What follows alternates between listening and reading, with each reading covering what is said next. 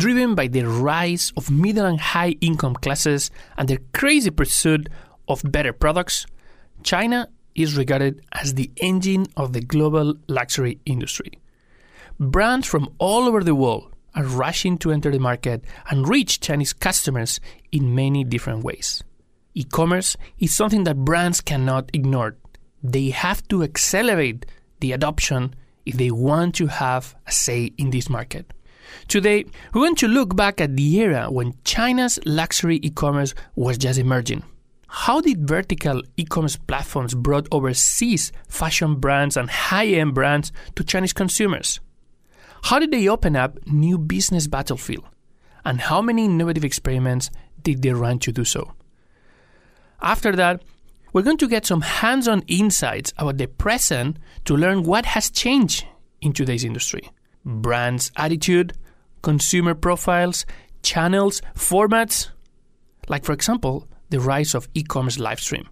We are honored to invite Claire Chang, former China General Manager of Yoox Net-a-Porter Group, former Vice President of Global Business Development of Shangpin, to join us and talk about luxury e commerce over the past decade. This is Oscar Ramos, an e commerce investor myself in the last decade in China, and your host for today. Let's get a comprehensive understanding of the cross border luxury commerce today.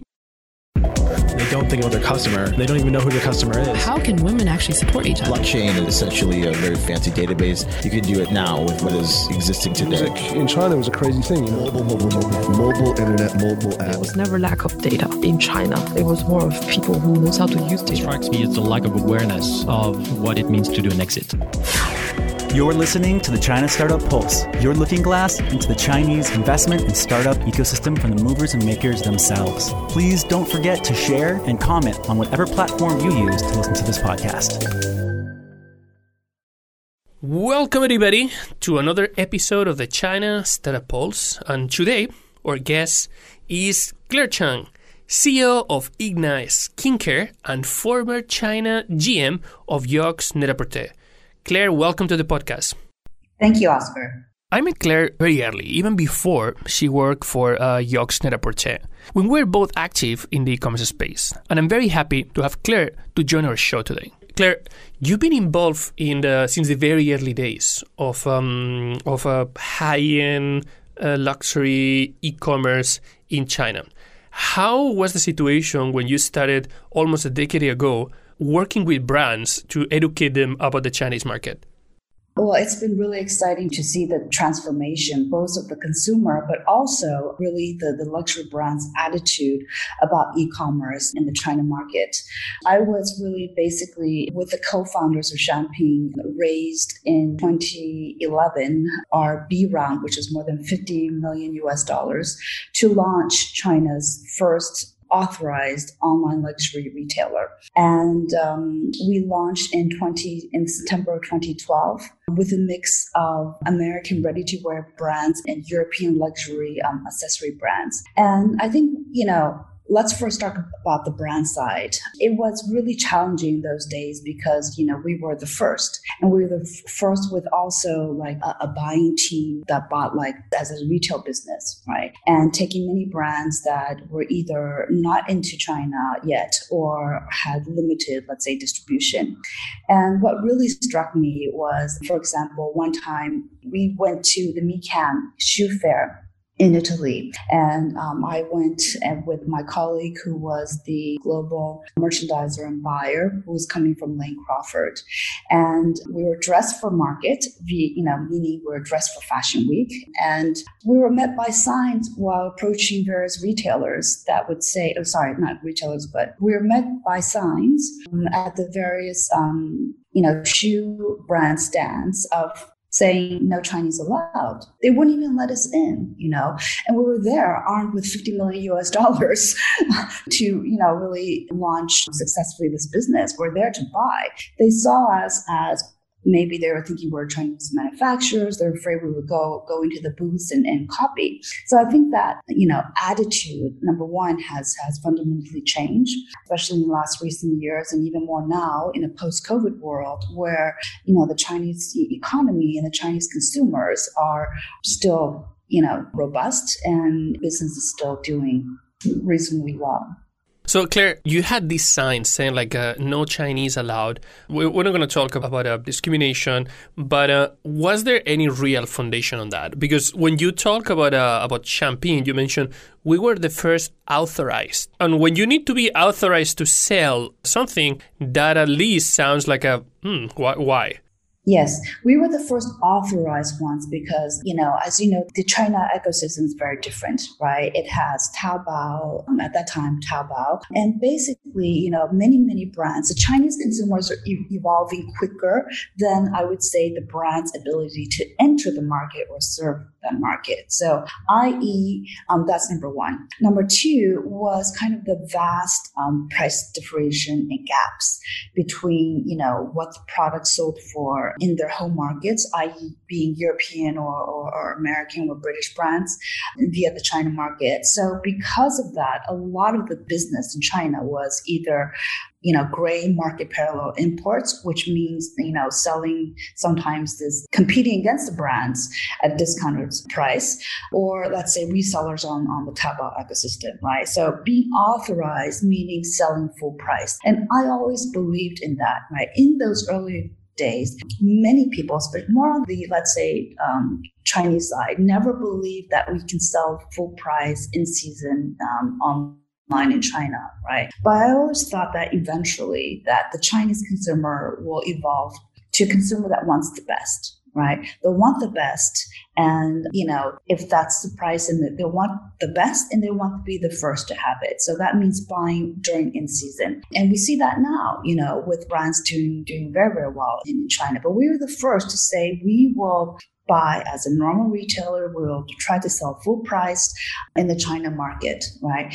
And the value proposition we are looking at was really bringing in a lot of these niche brands, right? We were the first to take in many of the American retail brands, of um, ready-wear brands such as Diane von Furstenberg. You know, in those early days, maybe in China, she she only had um, a distributor with you know three shops, right? Being online, then especially in the case of Shangpin, having partnered with banks to have, you know, VIP customers and penetration in those T2, Tier 3 markets at a VIP level was a huge value proposition, right? So that was the exciting part, I think. And I'll share another story with you. You know, we were the first to take Sergio Rossi on the luxury shoe brand because we had an online to China and because we had a great customer base in those tier three cities, we had one customer in a tier four city that was a, um, a VIP customer that when she first saw, you know, these amazing shoes, she bought, you know, one of everything. We couldn't believe it. She, she bought really the whole collection, right? And so this was, you know, these are the exciting things you know, that you see kind of in the early stages.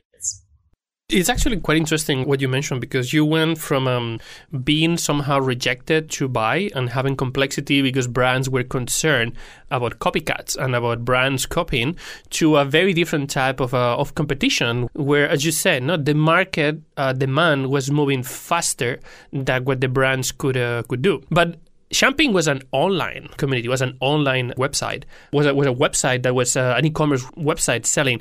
And you just mentioned you were partnering with brands, no? and and you also uh, with banks, and you also mentioned and you said that like a few times you were full price, no? which somehow this kind of like somehow creates a bit of a of a surprise for anybody that knows that. I mean, in general, the e-commerce market in China tends to be very price sensitive and very competitive in terms of price. And then we're talking about about online online businesses and you're talking about partnering with a very traditional channel. I mean, why partnering with banks? Well, in those early days, it's really about trust, right? So Shangpin had a very um, unusual, let's say, founding story because the founders of Shangpin were also in the past running the internal e-commerce platforms of three leading Chinese banks, right? And this is because, you know, the banks had a huge customer base. And for even consumer goods, you know, um, television sets, you know, um, Sony TVs, and that were high value, you know, there's fakes in the market, but people always trust the banks right? So the, these banks, three leading banks, there were Minsheng Bank, China Construction Bank, and Huaxia Bank at the time, um, were our partners in launching, let's say, the 1.0 version of, of Shangpin, which was as a private member shopping club right? So this is how they grew the customer base. And once it expanded and we could prove at that time that we were able to transact 3,000 RMB, 4,000 RMB. Those were, you know, the highest AOVs online in China at that time in 2012. We then, with that, you know, ability to transact at a, at a luxury price, we then, that's when I joined at the B round with 50 million from Chengwei Capital. We then subsequently raised another 95 million from Hillhouse during my four year tenure there to, to then really, you know, be a retailer to bring new brands into China. And one of the, the very innovative business models that I was um, very proud of, of being part of was when we took Topshop into China, right? And that was a transformational deal that, that doubled at that time the daily revenue of, of Shangpin. And this is when I say that I think, you know, because we were a startup, because, you know, we were from a very entrepreneurial mindset, we thought out of the box. We thought first about how do we build a business and what value can we bring to our consumers? I think that's really fundamental. And then build the fashion, let's say, business model behind it versus what most luxury brands does is they come into China and they say, well, I'm just going to duplicate what I've done globally and I'm going to be very rigid about what I do. Right. So what we did at the time, and it took me one year to close that deal with um, uh, Sir Philip Green, was we took Topshop into China on an online model where, where we opened on Shangpin and then later on um, Tmall at that time. And it was, you know, a groundbreaking deal because nowhere did, and this was at the height of Topshop right? When Topshop was, you know, one of the leading, hottest fast fashion brands in the world, they had just opened in New York. You know, there's a huge buzz about the brand. So we really got them at the, at the height of their glory, I would say. And they came to top into the China market, not opening big box, you know, retail as they've really done, but but working with us, doing everything digitally. And it was very, very successful. And that doubled the daily revenues of Shangpin, right? And as, as a group, in the sense that we were on shangpin.com and then we launched a few months later on Tmall. And I think one of the key success of this is that, you know, we were, we basically then controlled and made sure that the, the price in China was the same price across all the platforms, number one. Number two, we then understood who our customer was, who's the Shangpin customer, who was the Tmall customer, and we mixed the merchandising to suit the customer base. So we were the, really the first ones thinking like that, right? And it was very successful. Topshop was the biggest brand, but we took all the other niche brands online in the similar model, including Ash and um, uh, Stella Luna at that time. So I think this is where China is about innovation business models, right? Brands coming in, really, you know, thinking about how can we serve this market, the customer, and what can we do to to leverage off the opportunities in the market that you know, don't exist anywhere else in the world. And that's what we did when we did that groundbreaking deal with, with Topshop. We leverage on what can we do here that can't be done anywhere else in the world.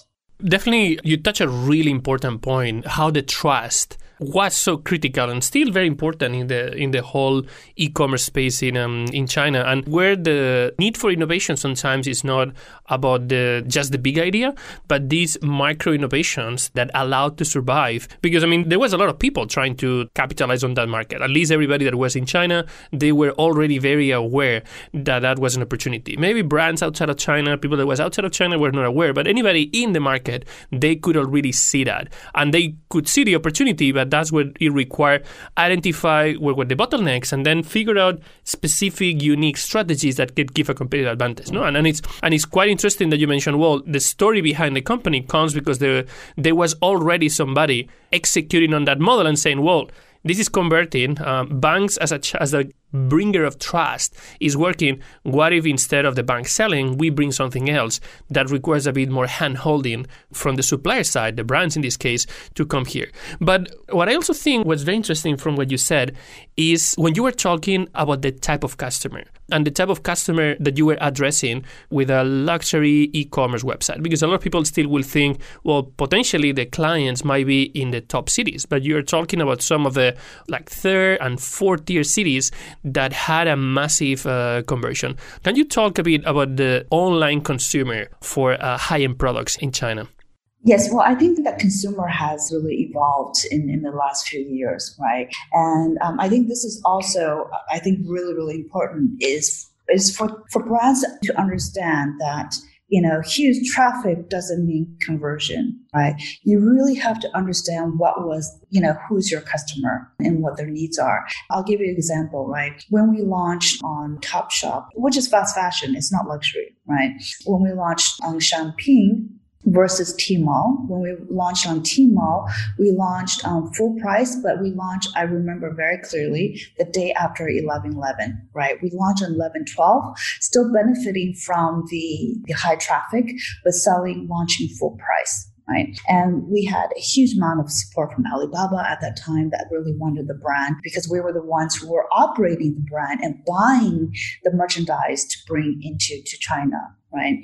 But you know, on day one of of Tmall, the conversion was very, very, very low. Shangpin was much higher because we had the fashion consumer already, right? The Tmall business eventually became very successful, but we had to, you know, invest in it because it had a different customer base than Shangpin. And I think that's really, really fundamental, right? And I think this is really important for any brands is, you know, they see the big numbers on some of the platforms and think it's a gold mine. Well, you know, you have traffic, but how are you going to get the conversion, right? What are the products, even within one brand that, that may be more relevant to one platform versus the other? And this is what we really excelled at Shangpin, that deep understanding of the customer, doing, you know, very different product mix for each platform.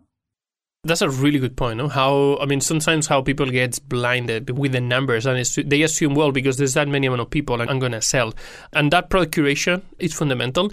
But what role do you think the platform plays in creating this exclusive high-end experience? Because at the end of the day, we're talking about okay, I'm bringing you something that doesn't, it's not available easily. Some in some cases, we're talking about a price tag relatively high.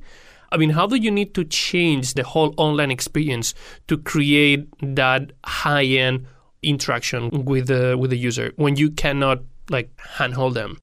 Sure. I think for the luxury experience, it just goes down to execution, execution, execution, a lot of operational excellence. In Shangpin, I mean, we grew the business so much that we actually took over the warehouse of FedEx in Beijing right? And we turned that to a leading luxury warehouse in terms of, you know, how the products were, were stored, the pick and pack.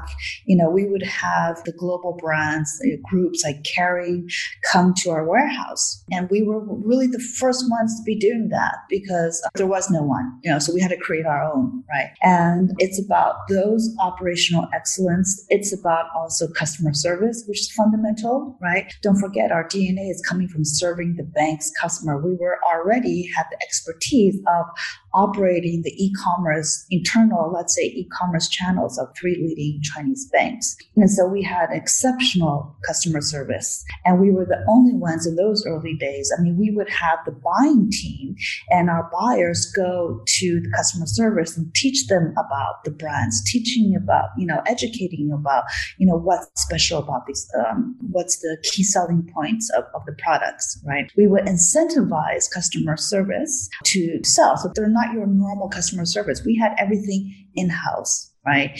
And when I look back on what Shangpin did in those early days, it actually mimicked how Net-a-Porter is operated in terms of customer service right? It was at that level, and we were the only ones in the business in those early days. You know, in 2012, I left in 2015. You know, we were the only ones really doing that at that level. So excellence is in the details and in execution, and I think that's where you know um, Shangpin shined in, in, in terms of we're selling luxury products, so that luxury experience has to go throughout. Also, the after sales and the follow up and the customer service. So one of the things that really surprised me when I started to evaluate potential investments in China a decade ago was the amount of sales and transactions that will close over a call. Even if you have a fully digitalized customer journey where everything can happen in the website, the amount of people that would like to, at any moment in the process, have um, a, a contact with a human was just surprising for me. So, and you did mention this uh, how training customer care and, and how after sales was so important. What what was the percentage of transactions that were actually somehow having any type of telephone contact with your consumers? I don't have the details at micro level on that, but I can say, tell you that I would say, you know, the president of Shangpin spent, you know, I would, I would probably say 40% of his time on the operations between the warehouse and customer service, which was at the warehouse as well. What we built out early stage, we were the, really the first ones doing that in terms of the back end operations, right? You know, we have the photos and all the brands and in, in on the brand side, the customer facing all the details from the luxury brands, right? But I think it's really about the ex- execution. And, you know, when you have that customer maybe, you know, coming from a tier four city that we did in the early days that were coming through the banks that, you know, never heard about um, Sergio Rossi and was buying these shoes for the first time, it's really important. I'll share with you another story. I think it was, it was really interesting. So we were, of course, because of our reach, selling, you know, um, luxury ready to wear in, in, into tier uh, many cities that, that didn't have dry cleaning. So we had actually a customer call who had bought Diane von Furstenberg dress. And we would, of course, being the retailer, we would also be responsible for the ones translating all the into Chinese, all the wash instructions on the clothing, right? As a retailer, that was our responsibility to put all that on. And she called us and said, I don't know what to do. There's no retail, there's no dry cleaning in my city. How do I clean my dress? And because of our excellent customer service, we, and she was a VIP client, we said, you know, send it back to us in Beijing and we'll get a dry clean here for you for free and send it back to you as the first time. I mean, you know, we were really the pioneers. You imagine, you know, there were no dry cleaners in many of the cities we're selling to. What do you do? Right. So I think those are really some of the stories that, that shows how we were really innovative and we were really the first ones. That definitely has changed a lot, but still some of the core values and the core like success factors are still the same. No, like building this trust, this uh, this customer centricity and uh, and customer satisfaction.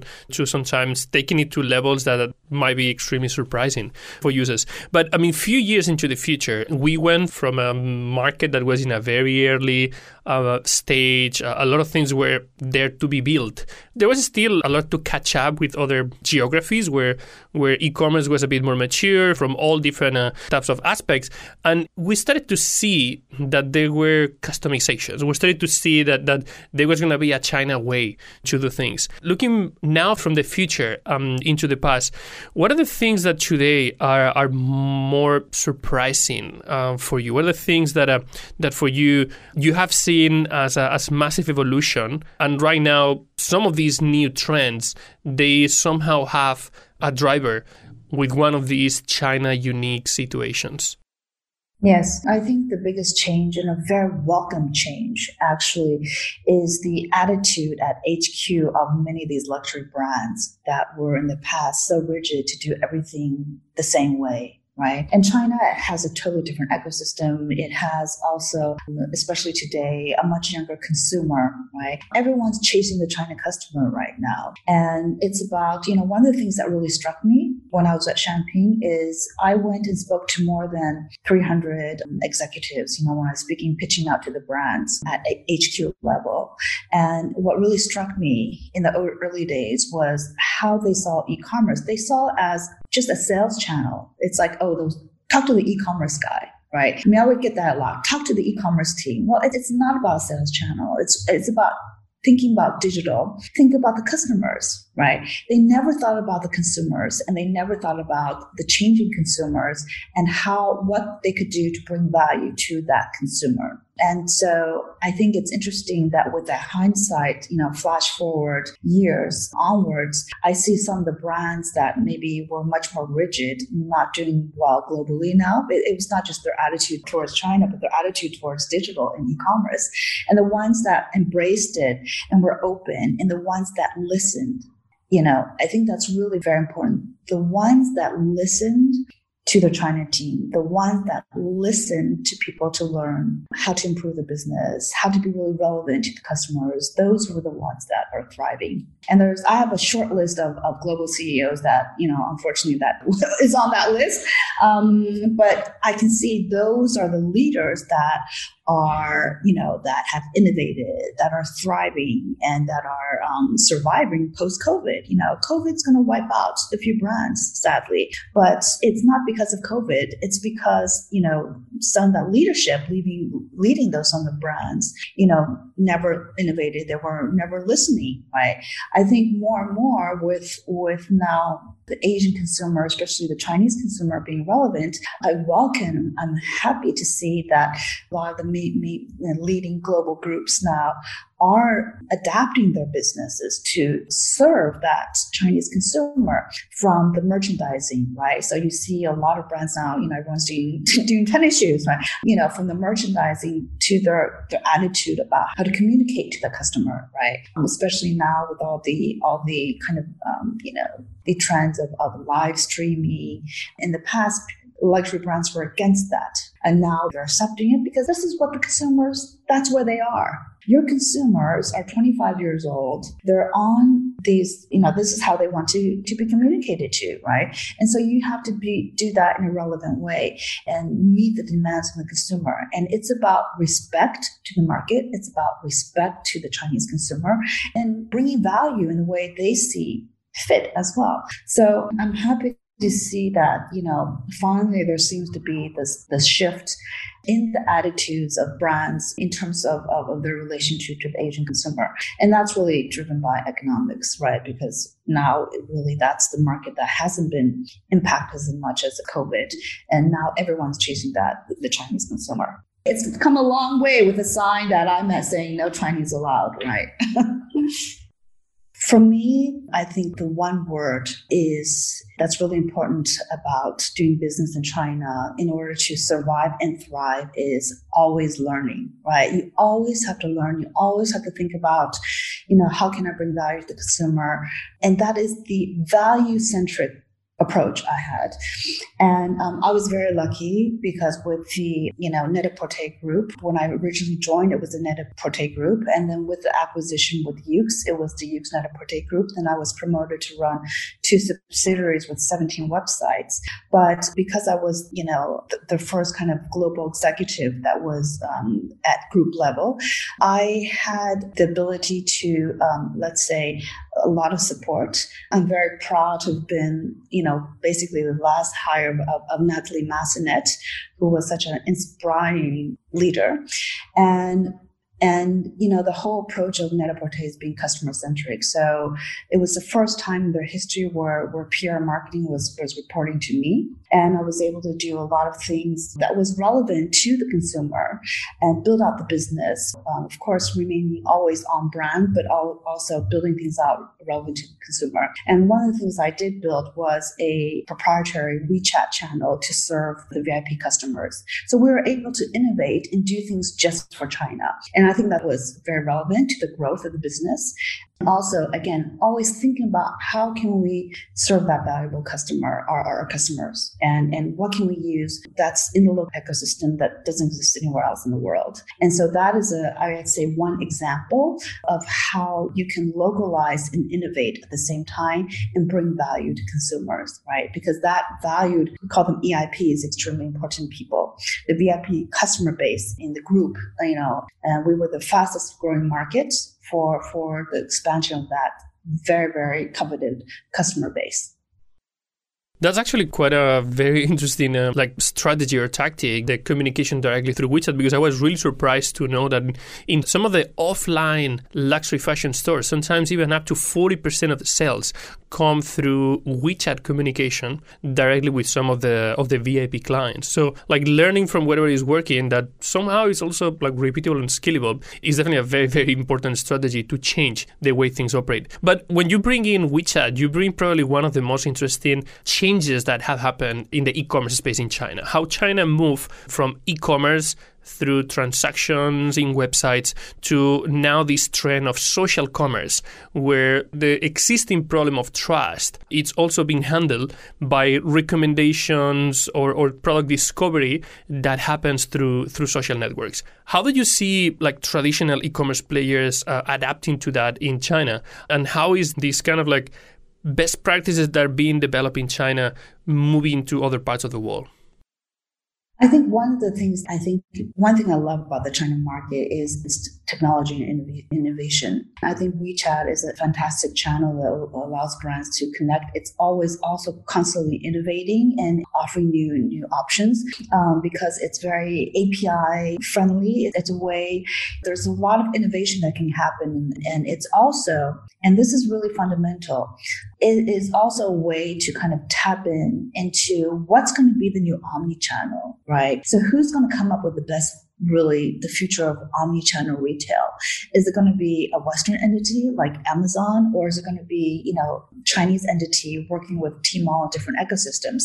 So I think that question has yet to be answered, but I do see a lot of innovation. And I think if brands can set their minds to it, I think there's a lot of potential to create new, let's say, models, just as I did um, with what we did in the past with, with, with Net-a-Porter. And I think there's a lot of potential to build out proprietary platforms using, you know, the various options within the ecosystem that's relevant to each brand. You mentioned earlier how the perception from brands of the Chinese market changed, and, and it changed from from okay, we're scared of Chinese visitors potentially cloning our products to well, this is one of our most important markets in the world. And then you just mentioned right now how you as an insider of the industry in China, you're still very impressed with the speed and of change and the amount of new things that happen here. What is the perception from outside? Do you think brands or, or like e-commerce players outside of China are really looking at China as a source of inspiration or innovation, or that's something that they ignore, or they still have perception that okay, China is just going to clone whatever works in other parts of the world? No, I think they're actually it's reverse. They're copying China, right? They're copying China in many different ways. It's also copying how certain, let's say, the strategy of getting all the data. We see now, for example, Facebook, Facebook and Instagram and WhatsApp right? That's basically your Western communication channels, right? And now looking at how to integrate across those three platforms. And so, I mean, this is very much a China play in terms of locking in into the ecosystem. You see that with Weibo being associated with Tmall. And so it's quite interesting. I actually see that the West really copying China. And again, I think the, I think it'll be interesting to see who really does the innovation in new retail. I still think omni-channel is very, very important for brands, right? And I'm seeing a lot of innovation in China with, let's say, TP operators now going into the game of operating stores, right? Because distributors you know, traditional distributors, let's say, who bring in brands and operate the brands and open the stores, maybe they haven't been as fast to embrace digital, but the TP operators who are looking for higher margin businesses are the ones now experimenting with omni-channel and, and, and going into the business that traditional distributors do, you know. So in China, it's kind of this online and brick and mortar battle of who's gonna who's gonna really come out with the with you know the best new ways of running omni-channel right? I think it, there's an entered a new stage right? Because we have so many different platforms now that didn't exist. You know every six months there's innovation in china. You have a lot of the video content platforms as well. So it, it almost becomes like the brands actually have too many options right? They have to pick who they're relevant to you know number one, always about the customer. Who are your customers? How are you going to bring value to them? You know, what type of, where are they? What platforms are they on? And which ones are you going to be on in order to communicate and connect to that customer? So you have the social platforms, you have the video, con- you know, various video platforms. You have like the predominance of live streaming. I think one potential trend you could see in the future is what if there's no product description pages anymore on, on certain platforms that are basically basically streaming, you know, streaming first platforms, right? Is that going to be the new buzzword where you don't need product description because everything's being live streamed. Every SKU, is there's some live stream, you know, content about it or, or video content about it. So I think that's exciting with the let's say the the next shift and i think 5g is totally going to be able to enable that versus the rest of the world right Free 5G is already rolled out in, in, in, certain key, key, key cities already. 5G means you're going to be able to roam and live stream and stream at the same time. That's going to be another transformational stage, I think. And it's going to be exciting to see, I think, especially with this new younger you know generation of luxury consumers that is content driven right and you know the different ecosystems and the brands will, will, will respond to that by the way, for the audience, like TPs is a very local Chinese type of concept where originally the meaning was Tmall partner because operating a store inside the Tmall ecosystem requires to actually be familiar with a set of policies and processes that Alibaba had for the Tmall ecosystem to secure that there was a certain level of consistency. And uh, because brands sometimes they don't have the time or the expertise or even the volume to do that, they could just have a service provider like a Tmall partner that could help them do that. As other platforms and other partners, like vendors, they use the same type of a of structure. The Tmall partner concept evolved into um, a trade partner that now is present across other types of uh, platforms that they use a very similar uh, model. Claire, I want to talk about what you're doing right now because um, I mean the company was sold, you took some time off, and now you are CEO of um, a new company, Ignite Skincare. Can you tell us, like, shortly, what does uh, uh, Skincare do, and how are you to use your China experience setting the strategy for this company? Well, I'm I was super excited about um, Ignae because I knew about the brand as a customer first, and I started trying the um, products, and it took away all my wrinkles from six years of startup life in China. So I was super excited because it's an amazing product. But more than anything, there's to answer your question, there's around two points. One is the business model. The beauty industry, I think, is one where many many niche brands have grown in a very very traditional way via not only retailers but distributors, right? So you're very, very again not connected to the customer which is i think fundamental for, for skincare because you need feedback from the customers and so having found this amazing brand and, and, product as we develop the business model what i wanted to do is is really transform it from the early stage as a digital native brand, right? It doesn't mean that we will, not have distributors or work with other, um, you know, retailers, but it means that we will live and breathe digitally first. And in the key internet markets, we will then operate our uh, businesses from majority via e-commerce and digital, right? Number two, again, customer centric, all about the customer. I don't believe, you know, for me, digital has always represented not only as a, as a sales channel, but also how can we use innovation to to better serve the customer, right? I think more than anything, you know, skin. You know, if you think about it, the skin is the largest organ in the body right? But there are very few skincare companies that look at, you know, KPIs of the skin in terms of feedback and monitoring customers' needs. And so I think one of the things that we'll be building on is also, you know, being connected to the customer in order to get their feedback about our products. That's number one. So the second thing is again looking at the at the customer. If you just look at the demographics, you'll see that two thirds of the megacities in the world will be in Asia.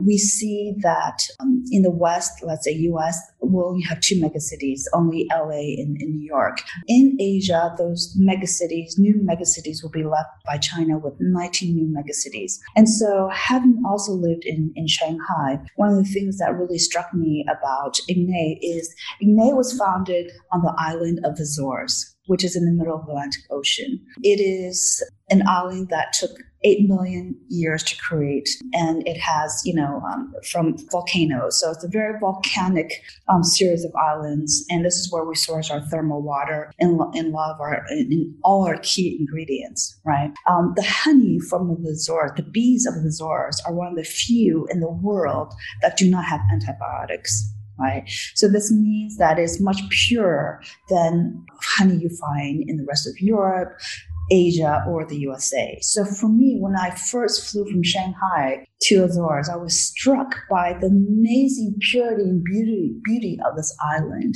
And thinking about the Asian consumer, you know, and having lived in megacities all my life, for me, this is the new definition of luxury. Something that is so rare and so pure. And the concept Ignae is really about skin regeneration. It's combining bioscience with amazingly pure heightened nature. And so I think these are the values that will really appeal. It appeals to everyone, but it really will appeal to, let's say, you know, all these consumers living in, in, in these Asian megacities. Right? And so on that, I, I, really feel that this will be also relevant for the Chinese consumers. When you see the photos of Azores, it's like another planet. Amazing lakes, volcanic, you know, created by volcanoes. It's an island that has the most thermal activity, thermal thermal water springs in Europe right? And so it is just a stunning place. And for me, this this is really a new definition of luxury that is really authentic. This cannot be produced in, in any laboratory. It is authentic. It is a rare location. And this rarity, I think, is also in the excellence of the, the purity of the products is also, you know, something that makes it so effective as well. Well, Claire, looking forward to see how you use your unfair advantage, having um, experienced the future of uh, online commerce and running um, operations of a, of a large company here to operate this uh, new up and coming brand in uh, not just the European market, but in a, in a global context. Thank you for joining us for the podcast. Thank you so much. It's been a pleasure. I just want to take a minute to thank our sponsors. China Accelerator is the number one accelerator in Asia. Not only were they the first accelerator in China, but they were the first accelerator in all of Asia. They help companies expand and grow into the China market, and Chinese companies grow into the global market. They're also the only accelerator in Asia to have a unicorn come out of it. To find out more, go to www.chinaaccelerator.com. And thank you to People's Squared, the original and first co working space in China. Based here in Shanghai, it is the ideal place for movers and shakers, teams big and small, to find a place where the entrepreneurial spirit and culture lives to call home. You can find out more by going to people squared.com.